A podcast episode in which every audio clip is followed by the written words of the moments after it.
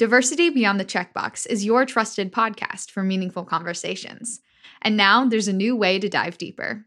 Visit our new website, beyondthecheckbox.com. It's loaded with podcast episodes, valuable resources, and even exclusive bonus content.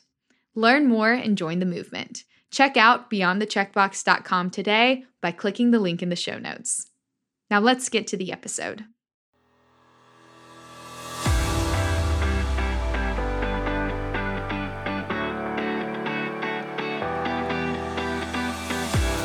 Hi, and welcome to season four of the Diversity Beyond the Checkbox podcast, sponsored by the Diversity Movement. I'm your host, Jackie Ferguson, equality advocate and certified diversity executive. On this show, we discuss how diversity, equity, and inclusion benefit our workplaces, schools, and communities by sharing the stories, insights, and best practices of game changers, leaders, and glass ceiling breakers that are doing the work to make our world a more understanding, welcoming, and supportive place for us all. Please welcome Ashley Sharp to the Diversity Beyond the Checkbox podcast. Ashley is the executive director of Dwell with Dignity, a nonprofit group of interior designers and volunteers dedicated to creating beautiful and comfortable homes for families struggling with homelessness and poverty. Ashley, thank you for joining us today. Thank you so much for having me. Of course. Ashley, let's begin by talking a little about how you got into interior design. So, that is a very interesting journey. So, I am technically not an interior designer, so I don't have any background or trade. However, what I do have is a very storied nonprofit management background. So I began working my first nonprofit job at the Dallas Symphony Orchestra here, obviously in Dallas, Texas. Mm-hmm. And I just absolutely fell in love with arts management. I had always been a dancer and I grew up thinking I was going to move to New York and be a rockette. Uh, but that just wasn't the lifestyle that I wanted to pursue. And so being able to positively impact the arts in another way was really important to me. And so when I realized that that was a career path that I could pursue, I just jumped into it. So I mm-hmm. had the privilege of working not only for the symphony, but also working for the Nasher Sculpture Center, which is a beautiful public sculpture garden here in Dallas.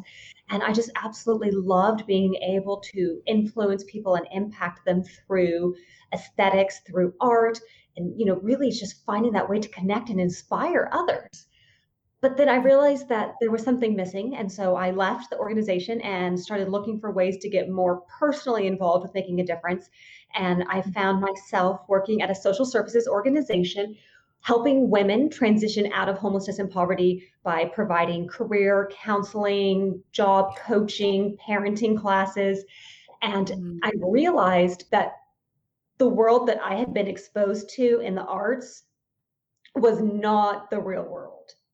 Mm. And so I was really shocked to find out that Dallas's poverty problem was so pervasive and that there were people living in their cars and that you know when you go to New York or San Francisco you expect to see people on the streets and it's just that's part of the city but in Dallas sure. I didn't realize that there were so many people in need and I think mm-hmm. the biggest thing that shocked me was what we call the working poor people who mm-hmm. are working two, three jobs and still cannot make ends meet. And so that's really when I felt called to pursue this more, not just as a as job, but as a career path and something I wanted to dedicate my life to. And then, of course, I found myself at Dwell with Dignity, and it was the perfect combination of art and design and aesthetics, but also really using that background to empower people to break the cycle of poverty and to become self sufficient and reclaim agency. And so I just kind of felt like everything I had done led me to this job. Ashley, that is such a great story and so inspiring. Thank you for sharing that. Tell us a little more about Dwell with Dignity and why you're so passionate about that work. Dwell with Dignity is just incredible. I don't know any other organization that tries to end poverty and homelessness through design. It's an idea mm. that seems so foreign. I mean, we know all the other ways, obviously, housing and job training, like everyone talks about that, but design is just something that people don't really think about. And so it really makes sense when you go down to the core of it, because what we want to do is provide families with stability. That is the number one thing that you can do to allow them to be successful in life. And really, what we do is almost a reward for these families who have put themselves through so much. They have gone and they have humbled themselves and said, I need help from someone else. So, all of our families come through transitional living situations where they've been living either at a nonprofit campus or adjacent to one for maybe up to two years. And so they've mm. done the work, they have career coaching, they have the job, they're ready to go be on their own, living in their own home, but then they open the door to their new apartment and it's completely empty. And mm-hmm. it's just so heartbreaking to think that you've overcome trauma and abuse and so many obstacles, but then yet you still don't have anything to show for it. And so we wanted to take that burden away from them. Uh, as a working mom, and I've been a single working mom, I understand that it's impossible to get everything done that you need to and you want to take care of your children but you want to provide for them as well and so things fall between the cracks and so we want to make sure that we provide them with absolutely everything they can need so when they move in they have bedding, they have decor, they have custom made art, they have extra sheets and towels and blankets, they have food, groceries, any appliances that they might need. And so that way they can just focus on their family. And we've seen amazing results because of our work. We have a 0% recidivism rate. Not a single person has gone back to living in a transitional shelter. Wow. That is amazing. That's such amazing work. And, you know, when you think about it, Ashley, they might have a safe space, but not a home yet. And you help make it a home, right? Yes. I and I think that's something that we've noticed more during the pandemic, right? This mm-hmm. whole shelter in place. These families, first of all, they feel this isolation that we feel all the time. This is something that's a constant companion for them. So it was even mm-hmm. more exacerbated during the pandemic, but they also don't have the type of place where they can shelter at home. And even more than that, they don't have the ability to provide their children, which is our big focus, mm-hmm. the resources that they need to succeed in school remotely. And so that's right. something that was really difficult for us is how do we provide any type of connectivity or additional stability or care for families who are trying to work as essential workers and also parent virtually. It's so difficult. Absolutely. Absolutely.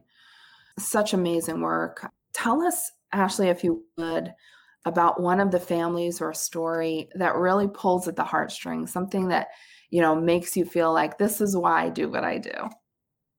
So there's one family that really stands out for me. She was pregnant and her husband abused her so greatly that she lost the six month old child that she was carrying. Um, and she fled, obviously, from him with her six year old son. And it was just one of those situations where when she came to us, she was so broken that she didn't know what her favorite color was. I mean, we sit down with all of our families and we do a complete design consultation like you would get if you hired an interior designer personally. And right. You know, that's that's usually the one question that they could answer is like, what's your favorite color? But she mm-hmm. didn't even have one. She had no no opinions, no thoughts outside of survival. And mm-hmm. so when we finally did her installation and she came in and she just absolutely burst into tears and her son just jumped on the couch and the bed and he just i mean the joy on their faces was just so prevalent in that room at that moment that everyone felt it. And what was so amazing is that that woman became a coach for other women at that shelter. And so she was able to use her strength and her success to help motivate other women. And so that I think is the most beautiful thing I've ever heard of is that if someone in that situation can can be so resilient and so empowered that they go and empower other women, that's a beautiful cycle and a beautiful community that we're building. Absolutely, Ashley. Thank you for sharing that. You know, for the majority of states, between 10 and 15% of households are housing insecure. And that's a, you know, a statistic that many of us don't realize. And I, I want to talk for a moment about the assumptions that we make about people who are struggling or dealing with, you know, food or housing insecurity. So often we put the blame on them and, and their decisions, right? But what are some of these families and some of the reasons that people need programs like Dwell with Dignity? I think this is such a great question. I just started reading the book Poorly Understood What America Gets Wrong About Poverty. And it's the systems that are created in our country that don't allow people, especially individuals of color, mm-hmm. to escape their current situations. And it's just, you know, again, a lot of times you think, well, people are in control of their own future. And that simply isn't the case. And I worked obviously with the government and helping people get housing. And what you do is that you don't enable them to rise up because you keep caps on them. And so if you make a certain mm-hmm. amount of money, then you don't get funding from the government. And if you make a certain amount of mm-hmm. money, then you don't get free daycare and you don't get assistance with food. And so you're yeah. encouraging them to stay where they are and to keep the status quo instead of helping them as they achieve their goals and successes, especially for single working mothers. I mean, mm-hmm. how are you supposed to afford childcare when it's up to $1,300 a month? That's right. Our families can't afford rent and childcare and utilities. It's impossible. And so these systems are just so terrible. And I think it's gotten even worse, honestly, during the pandemic because now there's fewer facilities. Rent prices are skyrocketing. I mean, just to be able to buy a home in Dallas is impossible nowadays. Mm-hmm. And so I think it's important that we have organizations out there who are able to come alongside these families and say, hey, I know that the system isn't going to help you, but I'm here to help you. And mm-hmm. so through our work in the community, we're able to connect our clients with tax services, with free food, with school uniforms. All of these services are already out there being provided by other nonprofits, and we're the conduit for it. So we really want to be the go between to help our families achieve even more success. And so we use our resources and our connections to stay in touch with our families and to be able to build that pipeline for them to be able to get the resources that they need in the community. But most of our families come to us because they're escaping trauma and abuse. Right. And it's interesting because there's some affluent counties out here that we've started working in.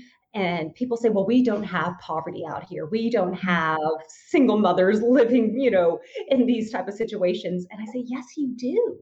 And mm-hmm. something that we see so common in those type of uh, counties and living situations is women who've gotten divorced they don't have any skills because they haven't had to be a working mom. And so mm-hmm. suddenly they're thrust with three kids out on their own into the job force and they just don't know how to handle it. Another thing that we see is illness. Again, the medical system. We could talk about that for hours in our country. Yes. But we see families who become sick and they don't have resources to be able to provide for themselves while also taking care of these insane medical bills that rack up. Mm-hmm. Another one that we've really started to see a lot in Dallas is veteran women. And so we've worked with a few organizations to serve veteran women because they come back, they don't have a job, mm-hmm. and they don't know how to connect with their children. You know, their entire life has been regimented. They've right. been told what to do, when to do it, how to eat. And mm-hmm. then suddenly they come home and they're in charge of a household.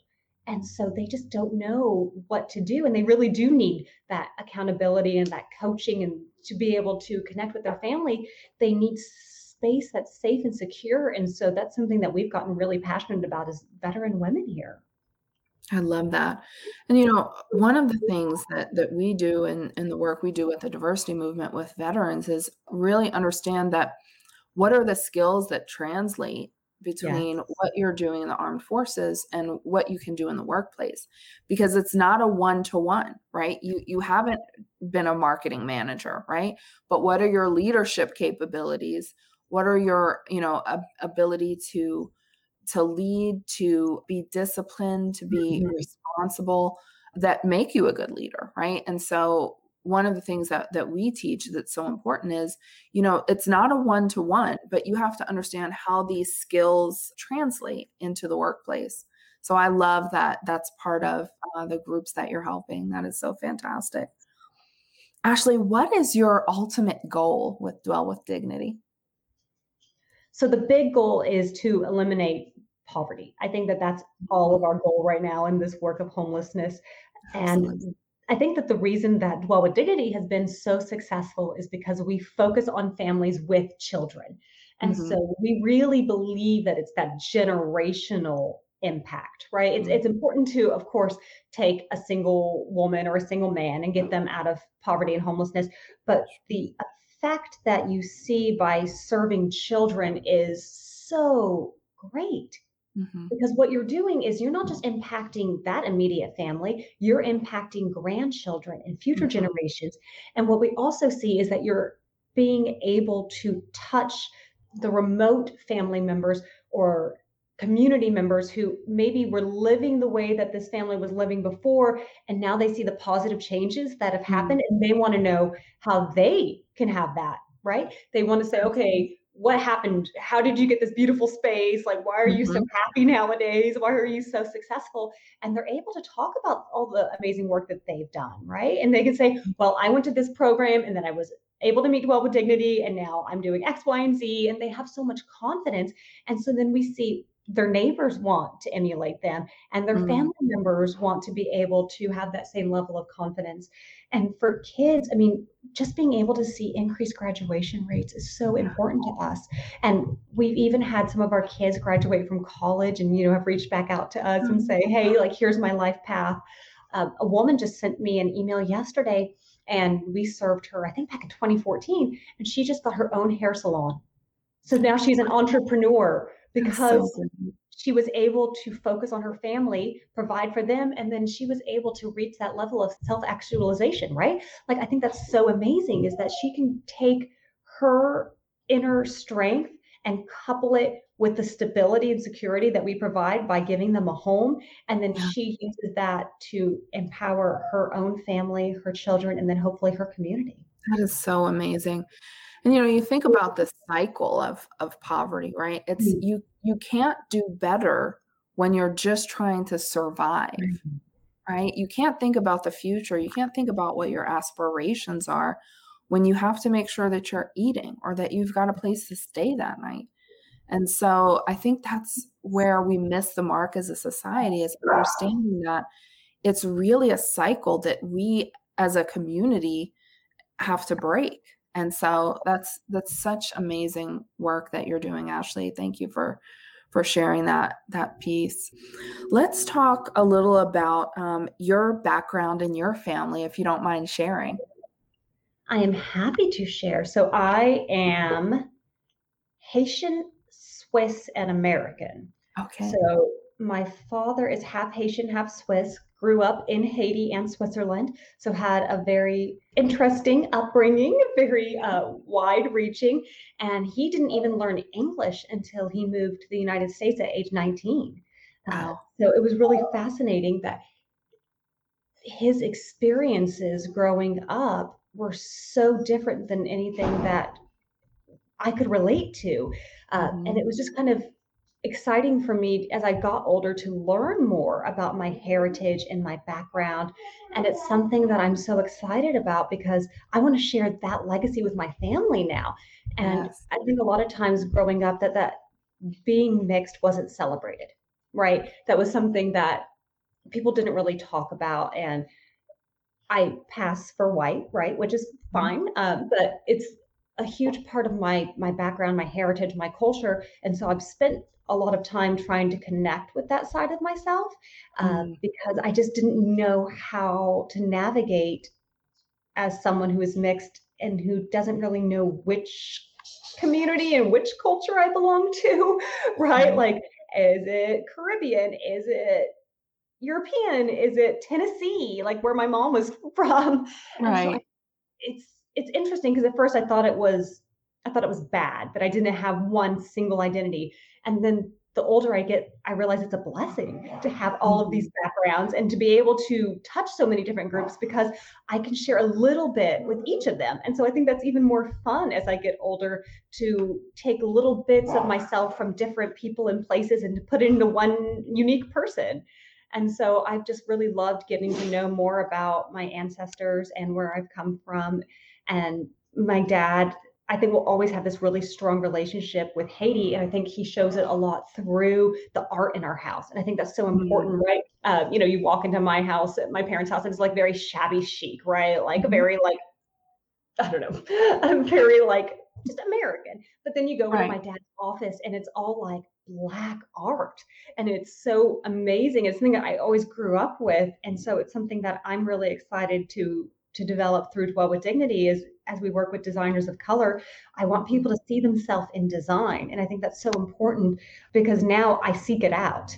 If I hadn't been surrounded by that as a child, I wonder if I would have ever done that for myself. You know, I, I don't think that that's something that a lot of people do is is seek out representation in their home. You know, mm-hmm. immediately as you walk into my house, there's posters of, of black artists and pictures from the island and i just think it's so important for my family to know that part of me right?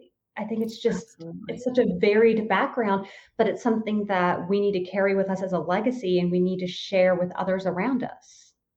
I love that and you know a, a couple of points there. One you know i love that you shared that your multicultural background and i think that our society is becoming more and more multicultural and so, as you think about diversity and, and, inclusion at large, you never know who you're talking to, right?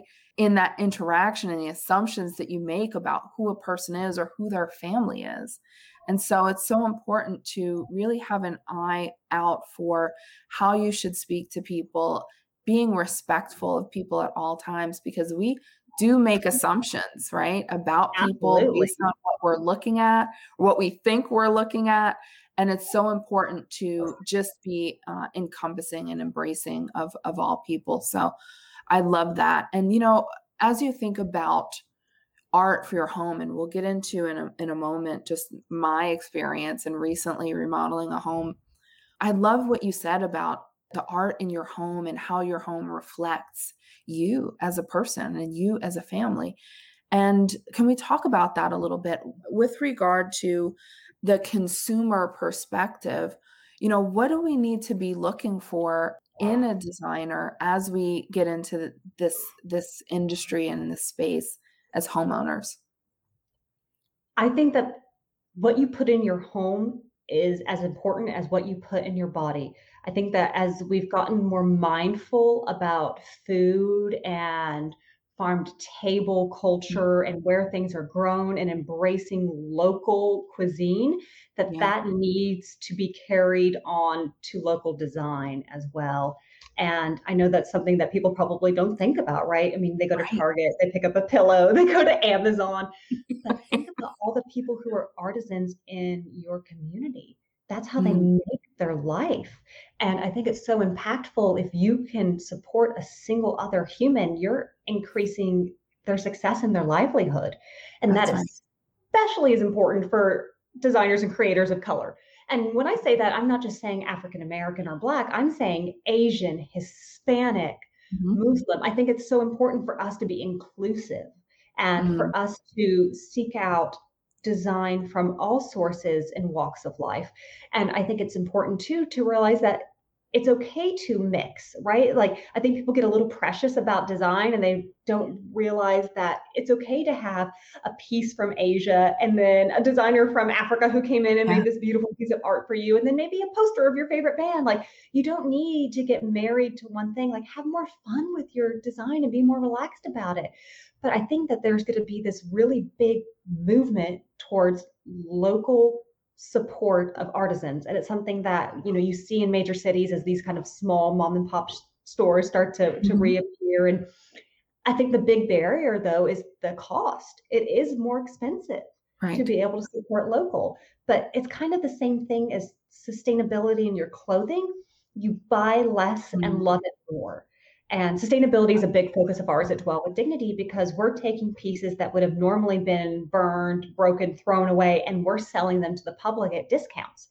And mm-hmm. so sustainable design is something that I've gotten really passionate about lately. And, you know, again, in the fashion industry and the food industry, that's something that they've already addressed, right? Like sustainable fashion, like that's obviously like a buzzword. People understand right. that. And clean, sustainable eating, like you see organic plastered over everything. But what about sure. organic, sustainable design? Like where yeah. where is that going to come in? And I'm hopeful that we're going to start seeing that more, and that as an organization we can use that as a platform. Hmm. I love that, and buy less and love it more. That is that is so important. That is so great. Ashley, let's talk about the diversity among interior designers you know, like many people remodeling their homes or, or buying new homes after spending more time um, at home through the pandemic. I recently bought a home and needed some some remodeling in here, and I got several referrals, mm-hmm. but none of them were diverse. And because I was in such a, you know, quote unquote rush to get to the next level, you know, I, I'm embarrassed to say, even in the work that I do, it was my husband that said, Do you have, you know, a diverse selection of designers? And I said, I don't. And so then, you know, I had to be really intentional about going back and saying, okay, let me make sure that of the designers that I'm evaluating, that I've got people of color, designers of color that that are at least in the mix to, to, from where I'm choosing from, because there weren't any. I ended up choosing a an interior designer of color um, and love the result. But you know, it's it's too easy just in general to choose that employee or that you know colleague from your network to mm-hmm. um, you know run your part of your business or or promote from you know your group of, of friends or, or your internal network and the same if you think about vendors and suppliers mm-hmm. businesses that you support you know how do we begin to be more intentional about how we're thinking about that and and how do we elevate these designers of color and di- just diverse designers in general within the space because I think it's 2% that uh, are designers of color. Is that right? That is um, correct. Um, that is horrible and correct. So how do we how do we start to begin to think about that and change that, Ashley? That is such an amazing question and I'm really proud of you for for working to find diverse designers for your own home and you're right it is incredibly difficult because what we see is that these designers well I guess we'll start at the very beginning. So the biggest thing is that there aren't individuals of color going to design school. Period. Mm-hmm. So this is just not something that happens. We had a conversation with a university maybe two or three days ago, and in their 14 years, they have had one person who is African American go through their oh program. Wow. I mean, it's it's shocking. And a lot of times it's because these individuals are first time college attendees mm-hmm. and their parents do not support them going down this career path because they don't see it as a viable option for them to be successful in life. They want them to do business or accounting, sure. something that they know their child will be able to have a sustainable job in. And there's so many amazing things that you learn through design, right? Supply chain management, negotiation, communication, project management, but they're not promoting that when they go to recruit. And so I'm mm-hmm. actually going to go start speaking to some high schools about how to get their youth involved in some type of design program as they go into college ready courses. And just mm-hmm. seeing that that is a viable option for individuals of color is to be a designer and to help their parents understand all of the valuable skills that they'll learn through it. And i think it's kind of goes back to what you were talking about about working with veterans. It's not a one-to-one but there's so many things that you learn from it that even if you don't end up being a designer you have learned how to work with other people under tight deadlines with limited mm-hmm. resources. Yes. Such wonderful things that will carry you on throughout your career. But that's the first step is how do you even get kids accepted into programs? And then we also need to talk about funding because they need to mm-hmm. be funded. They need to have scholarships. They need to have the backing of the, the university to be able to pursue this path. Yes. But then let's say you do become a designer. Well, we've had designers who've gone to HGTV and BET. And what we've heard from them is that Black people don't like design. This is just absolutely shocking to me uh, because I thought that Black people owned homes and apartments too, and that they, right. in fact, did like to put things in their houses. And so, that's right. Very closed-minded notion is just so shocking, just because everyone likes design. Everyone wants to mm-hmm. have a space that is beautiful and inspiring. And it's so important that you lift up these designers and not go ahead and cut them off at the knees before they've even gotten started. Absolutely. And so, what we found through our conversations as we started doing focus groups around design and diversity is that what our designers needed was exposure, marketing, and press. And so, we created okay. something called Diversity Through Design. And this mm-hmm. is something that we've used through our pop up store where we are committed 100% to just promoting designers of color. And so we'll have an individual of color come in and design an entire store, about 1,200 square feet. and they use their vendors and they use their artists and they bring them all together in this one beautiful, diverse melting pot. But then we don't stop there. Then we have press come and interview them. We have professional photography done. We share it with all the major magazines and publications. We have them on CBS and ABC morning programs because we mm. want them to be the face right? Like it's not enough for them to come and design it. Then we want them to go out and share it with the world because we want them to get that recognition and that notoriety. So that way, when someone says, Oh, I need a good designer, and they're Googling, they see this beautiful Black designer who is. Mm-hmm. Perfect to inspire their space, or they see someone who's Asian American. And so you just start getting more and more diversity, and it doesn't become difficult to find it. It becomes the norm. It's like we don't want it to be okay let me find someone who's diverse it's like oh look at all these amazing options and yes right.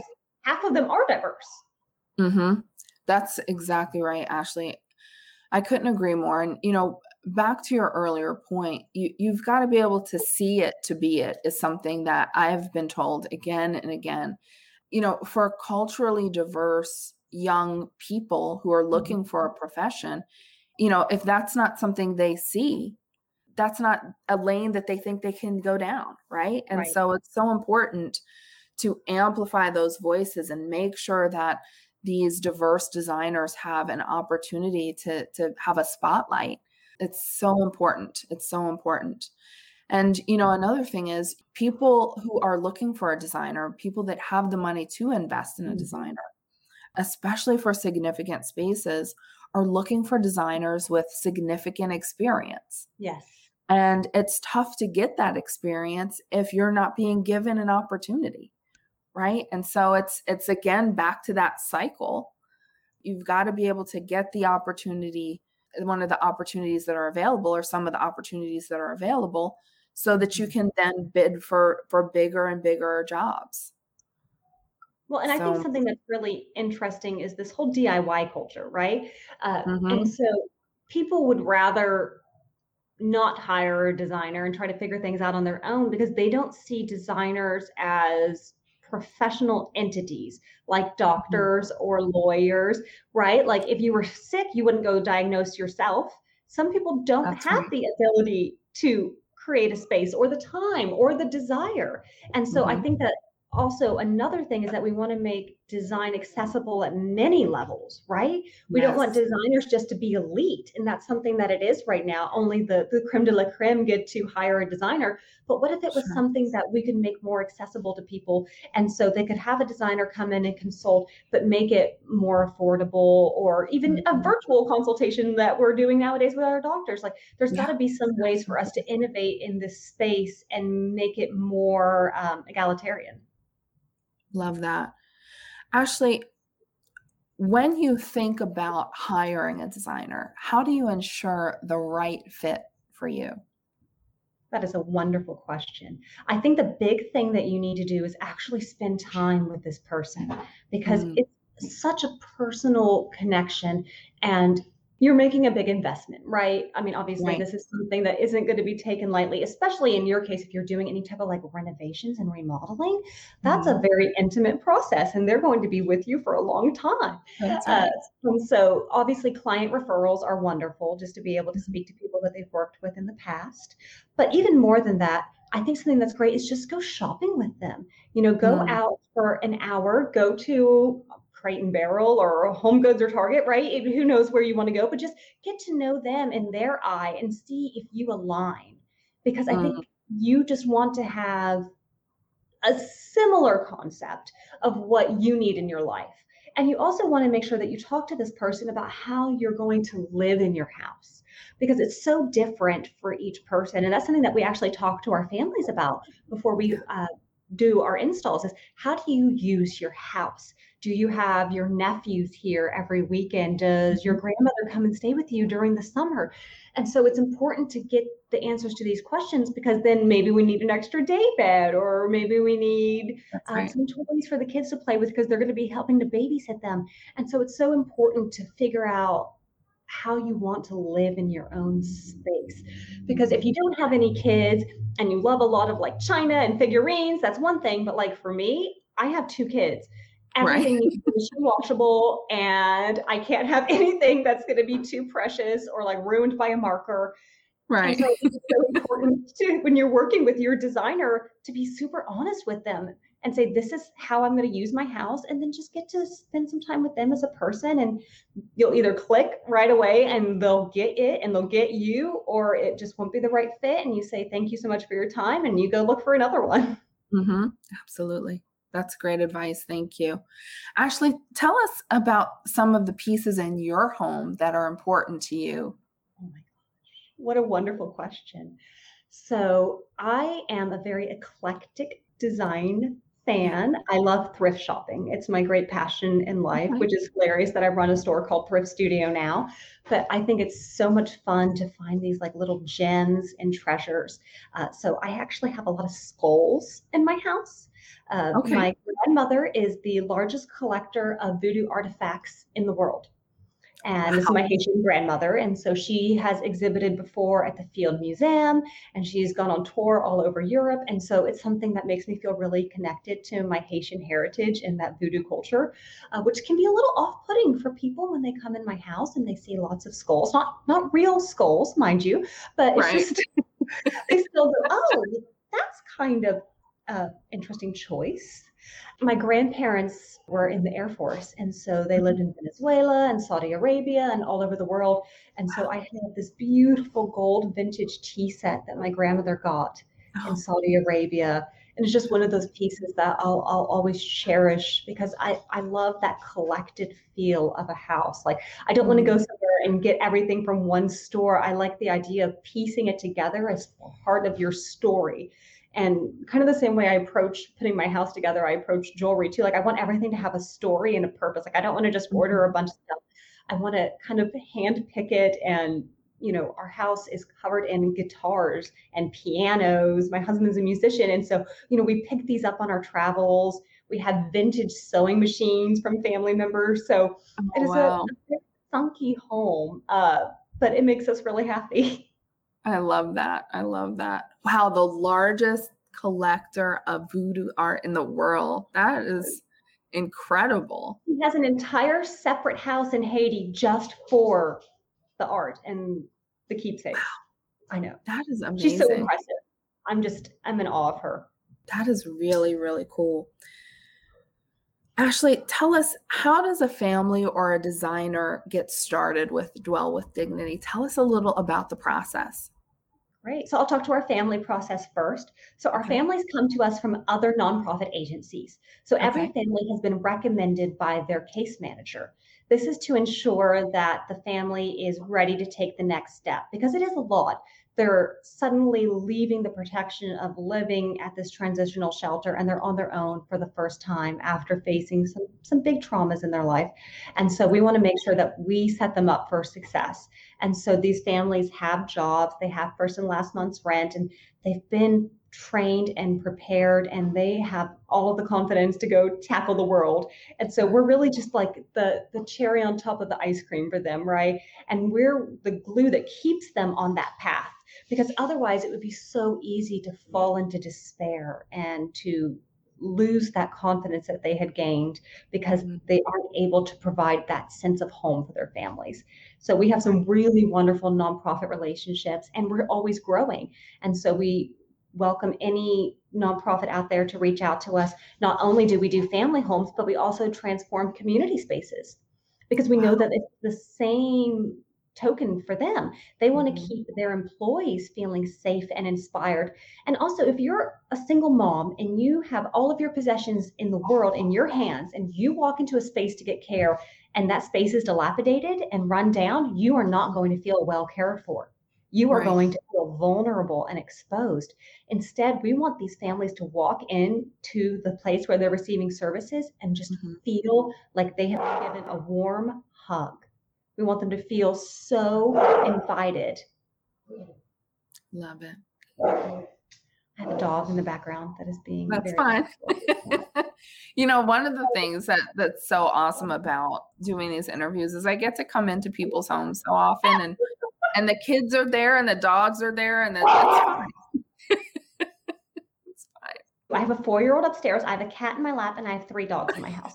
it is always literally the insanest home ever, which I, I guess I thrive that. on chaos, right? That's fantastic. Okay. Let me, I'll jump back in on uh, the designers. So our designers are handpicked by our staff to come in every year and to help us with Thrift Studio. So the designer that works for our families is actually a trained uh, accredited designer who went to design school because we want to make sure that we're very mindful of the person that we're placing in these families' homes yeah. because it is a very um, again intimate relationship and they've been through a lot and we don't want to expose them to more people than they have to because they have mm-hmm. trust issues and they have privacy issues and some of these women have to have their names withheld because they are mm-hmm. fleeing from domestic violence and really tragic situations and so we are very careful about our programs team being vetted and trained to be able to go into these homes and to take care of our families but our designers come in and they are able to kind of be the fun ones because they're doing thrift studio, which means they get to do whatever they want. So for the first time ever, they don't have a client. They just get to be mm-hmm. fun and vibrant. And so they love it because when's the last time a designer got to make something for themselves? They're always right. working for a client. And so this That's is so much fun for them. So we handpick our designers just based on recommendations through the community and just kind of who's out there doing amazing work and that's really where I first noticed this diversity problem because when I was handed the first list of recommendations, they were all white. Mm-hmm. And I said, stop it. Let's think about this for a second. And then we got one black person. And I was like, okay, guys, we have to do better than this. Right. And so now we have a 20% commitment. There's a woman that I love, Aurora James, who is the creator of Brother Vellies, and she's been pushing the fashion industry to be inclusive and have 15% of all of the vendors they work for be African American. Mm-hmm. And I mm. love that, right? She is calling people out on social media. She is making this a real commitment of these, you know, conglomerates. Like even Target is getting on board and Sephora. And I think that we need to do that in design. And mm-hmm. so at least 20% of our, our designers have to be individuals of color because there's no excuses. I don't care if we have to go find them in another state and fly them in.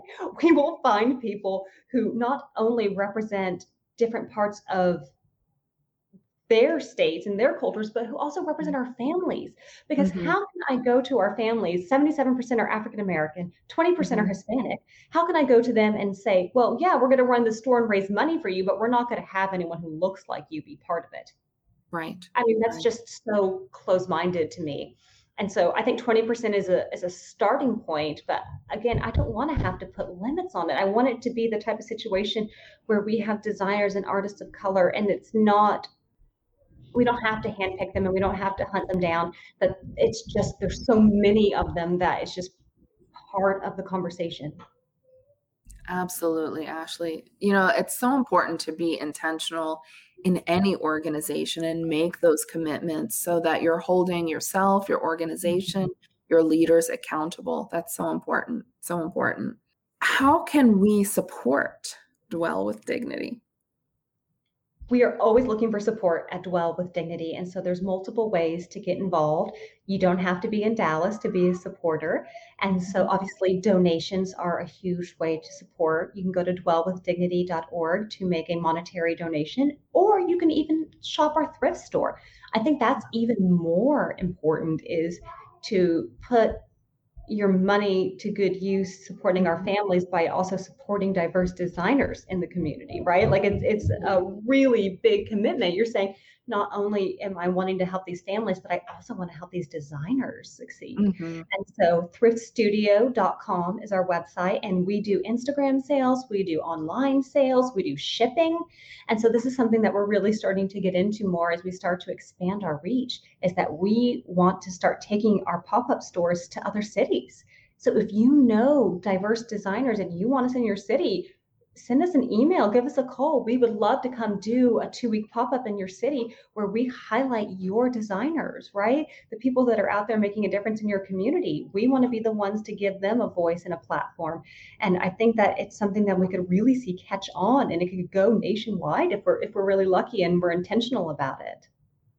I love that, Ashley. Thank you for sharing that.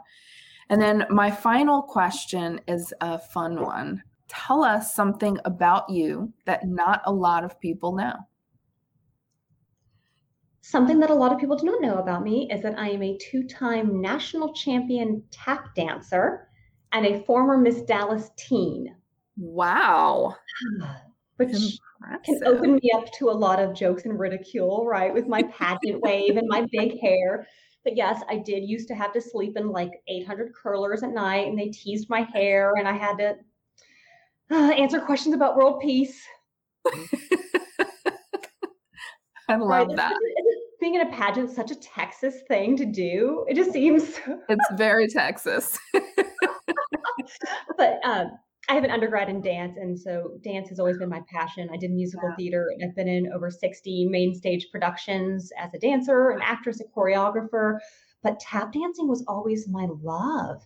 Uh, and again, I think it was because it was the most diverse dance form, right? Mm. The, the people who started it were African American, and that, you know, the whole jazz movement and the teachers were black and male and fascinating, right? They lived these amazing lives. And tap dancing was vibrant and something that I've always connected to and very rhythmic. Um, and I think we're starting to make more headway in terms of diversity in the arts. That's a whole nother conversation. Uh, Misty Copeland has been such an amazing champion of Black ballerinas. Yes. But I mean, gosh, I mean, I remember my mother having to buy me a Hispanic baby doll growing up because I didn't look like Barbie, right? Like I've mm-hmm. always been dark haired and tall and curvy and it just I've never looked like the the white blonde American girls. And so I'm really excited that there's more and more women out there who are being role models who are diverse and that there you can go buy a Barbie now of Misty Copeland, right. of Black Ballerina. I mean, how cool is that? Or Simone Biles. Like mm-hmm. these young women can see themselves in these super successful, diverse women. And so I hope that we can do that for design as well. I love that, Ashley. Thank you so much for sharing that. And again, you mentioned it a little bit earlier, but how can people connect with you? So if you would like to reach out to me directly, my email is ashleysharp at dwellwithdignity.org, or you can go to our website, dwellwithdignity.org, and we have all of our information on there from our store to volunteer opportunities to amazing before and after transformations of our family home installs. So we would love for you to come see us online. Ashley, thank you so much for taking this time and, and sharing this special story you know it's it's so important to amplify voices of situations and, and people and professionals when you don't think about diversity in mm-hmm. interior design but it's so important um, that we're represented in every industry so thank you for shining a light on that for us and and sharing your time with us well, thank you for your passion and your commitment. And I've even signed up for classes to get my CDE with the diversity movement. So Exciting. I am incredibly excited to continue my own personal education with you and your team. Love that, Ashley. Thank you so much.